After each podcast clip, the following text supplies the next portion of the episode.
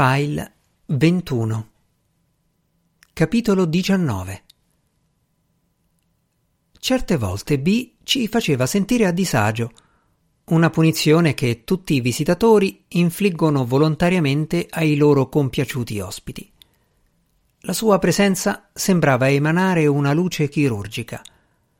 Cominciavamo a vederci come un gruppo di gente che agiva senza uno scopo ben preciso, che evitava di prendere decisioni, che faceva a gara a chi si comportava in modo più stupido ed emotivamente instabile, che lasciava ovunque asciugamani bagnati e perdeva di vista i membri più giovani della famiglia.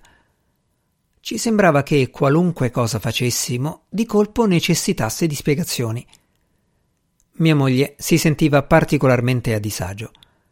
Se da una parte c'era Denise, un commissario di polizia in miniatura che ci tormentava per spingersi verso più alti livelli di coscienza, dall'altra c'era B, una testimone silenziosa che metteva in questione il senso stesso della nostra esistenza.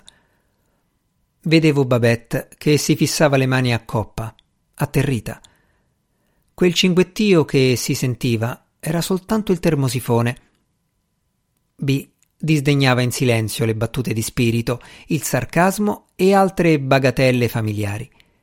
Era di un anno più grande di Denise e più alta di lei, più magra, più pallida, allo stesso tempo mondana ed eterea, come se in cuor suo lei non fosse affatto la scrittrice di viaggio che secondo sua madre aspirava a diventare, ma una viaggiatrice e basta, nella sua forma più pura, cioè una persona che raccoglie impressioni, le dense anatomie delle emozioni, ma che non si cura di prenderne nota. Era una ragazzina riflessiva e padrona di sé e come regalo ci aveva portato oggetti intagliati a mano provenienti dalla giungla. Prendeva il taxi per andare a scuola e a lezione di danza, parlava un po' di cinese e una volta aveva mandato via posta dei soldi a un'amica in difficoltà. La ammiravo da lontano, con un certo disagio, percependo una minaccia senza nome, come se in realtà lei non fosse mia figlia, ma un'amica sofisticata e sicura di sé di uno degli altri miei figli. Aveva ragione Marray? Eravamo una fragile unità circondata da fatti ostili. Ero disposto a farmi promotore dell'ignoranza, del pregiudizio e della superstizione per proteggere la mia famiglia dal mondo. Il giorno di Natale B stava seduta vicino al caminetto del soggiorno, stanza che usavamo di rado, a guardare le fiamme turchesi. Indossava una larga veste color cachi che dava l'idea di essere molto costosa nella sua semplicità. Io ero seduto in poltrona con in grembo tre o quattro scatole di regali da cui fuoriuscivano pezzi di vestiti e carta velina. La mia copia del Mein Kampf, tutta piena di orecchie, era poggiata a terra, accanto alla poltrona. Alcuni erano in cucina a preparare da mangiare, altri erano andati di sopra per esaminare i loro regali in privato. La tv diceva questo animale ha sviluppato uno stomaco complesso compatibile con la sua dieta a base di foglie. Non mi piace questa storia di mamma, ha detto B con un tono di studiata angoscia. Sembra sempre così tesa, come se qualcosa la preoccupasse, solo che nemmeno lei sa cosa. Ovviamente si tratta di Malcolm. Lui ha la sua giungla e lei invece cos'ha? Un'enorme cucina aereata con dei fornelli che non sfigurerebbero in un ristorante di provincia a tre stelle. Ha riversato tutte le sue energie su quella cucina, ma che pro? Quella non è una cucina, è la sua vita, la sua mezza età.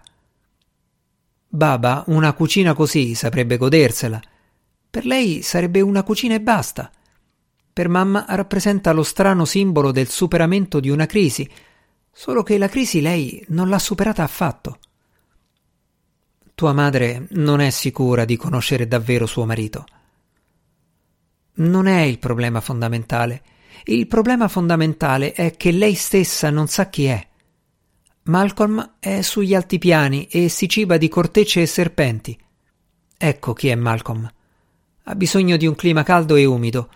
Ha non si sa quante lauree in politica estera ed economia, ma per essere contento Gli basta starsene acquattato sotto un albero a osservare popolazioni tribali che si cospargono il corpo di fango.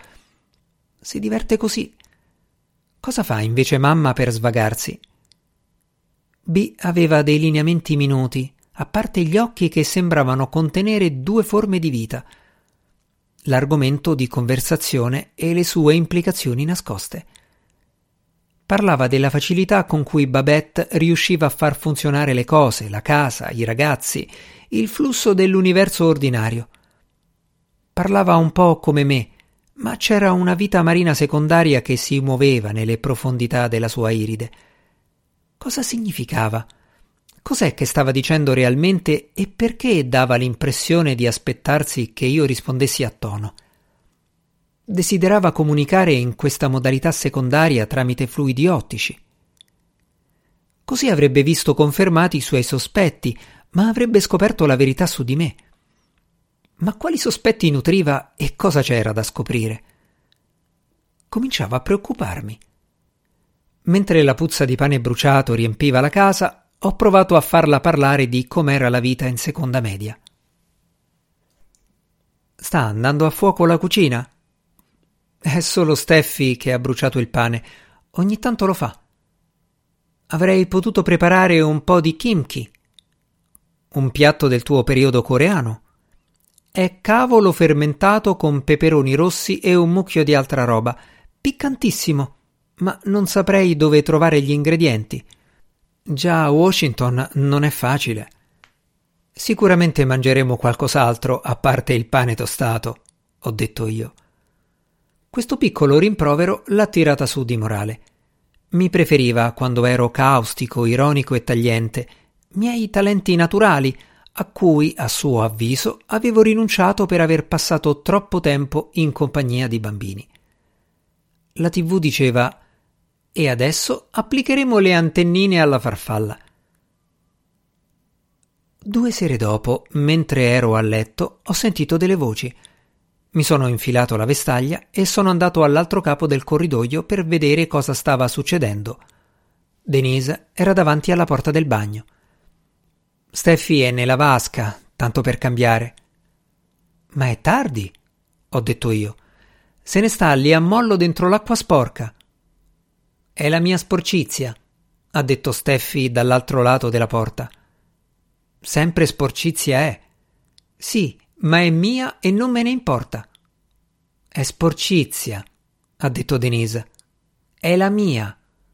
La sporcizia è sporcizia. Se è mia, no. In fondo al corridoio è comparsa B con addosso un kimono rosso e argentato. Stava ferma lì, distante e pallida. C'è stato un momento in cui il centro della nostra meschinità e della nostra vergogna pareva espandersi in modo tangibile, un'immagine fumettistica della consapevolezza di sé. Attraverso la fessura della porta, Denise ha brontolato qualcosa di violento alla volta di Steffi e poi si è ritirata in silenzio in camera sua. La mattina dopo ho accompagnato B in aeroporto. I viaggi verso l'aeroporto mi rendono sempre cupo e silenzioso. Ascoltavamo le ultime notizie alla radio. Resoconti curiosamente carichi di pathos su dei pompieri che portavano via un divano in fiamme da un complesso di case popolari a Watertown, con in sottofondo il rumore delle telescriventi del mercato azionario. Mi sono accorto che B mi osservava con attenzione e con una certa aria di superiorità. Era seduta con la schiena contro la portiera, le ginocchia al petto, strette tra le braccia. Uno sguardo che esprimeva solenne compassione. Uno sguardo che non mi ispirava esattamente fiducia, perché credevo che avesse poco a che fare con la pietà, l'amore o la tristezza. A dire il vero, io ci leggevo qualcosa di completamente diverso. La forma più tenera di sussiego che un'adolescente femmina sia in grado di mostrare. Di ritorno dall'aeroporto ho preso l'uscita della strada lungo il fiume e ho parcheggiato ai margini del bosco. Mi sono incamminato per un sentiero ripido. C'era un vecchio steccato con un cartello. Cimitero vecchio. Blacksmith. Le lapidi erano piccole, inclinate, butterate, chiazzate di muffa o muschio, i nomi e le date a malapena leggibili. Il terreno era duro, a tratti ghiacciato. Mi sono inoltrato tra le lapidi e mi sono tolto i guanti per toccare la superficie ruvida del marmo. Ben piantato nel terreno, davanti a una delle pietre sepolcrali, c'era un vaso alto e lungo con dentro tre bandierine americane, l'unico segno che qualcuno mi aveva preceduto in questo posto in questo secolo. Alcuni nomi sono riuscito a decifrarli, nomi grandi, forti e semplici, che davano un'impressione di rigore morale. Ero fermo lì, in ascolto. Ero fuori dal rumore del traffico, il frastuono intermittente delle fabbriche sull'altra sponda del fiume. E quindi su questo, perlomeno, ci avevano visto giusto quando avevano deciso di costruire qui il cimitero, in un silenzio che non aveva ceduto di un passo L'aria era pungente. Ho fatto un respiro profondo. Sono rimasto immobile, in attesa di avvertire quella sensazione di pace che si crede discenda sui morti mentre attendono di vedere la luce che aleggia sopra i campi elegiaci del paesaggista. Stavo lì, in ascolto. Il vento soffiava via la neve dai rami. La neve volava via dal bosco in turbini e folate travolgenti.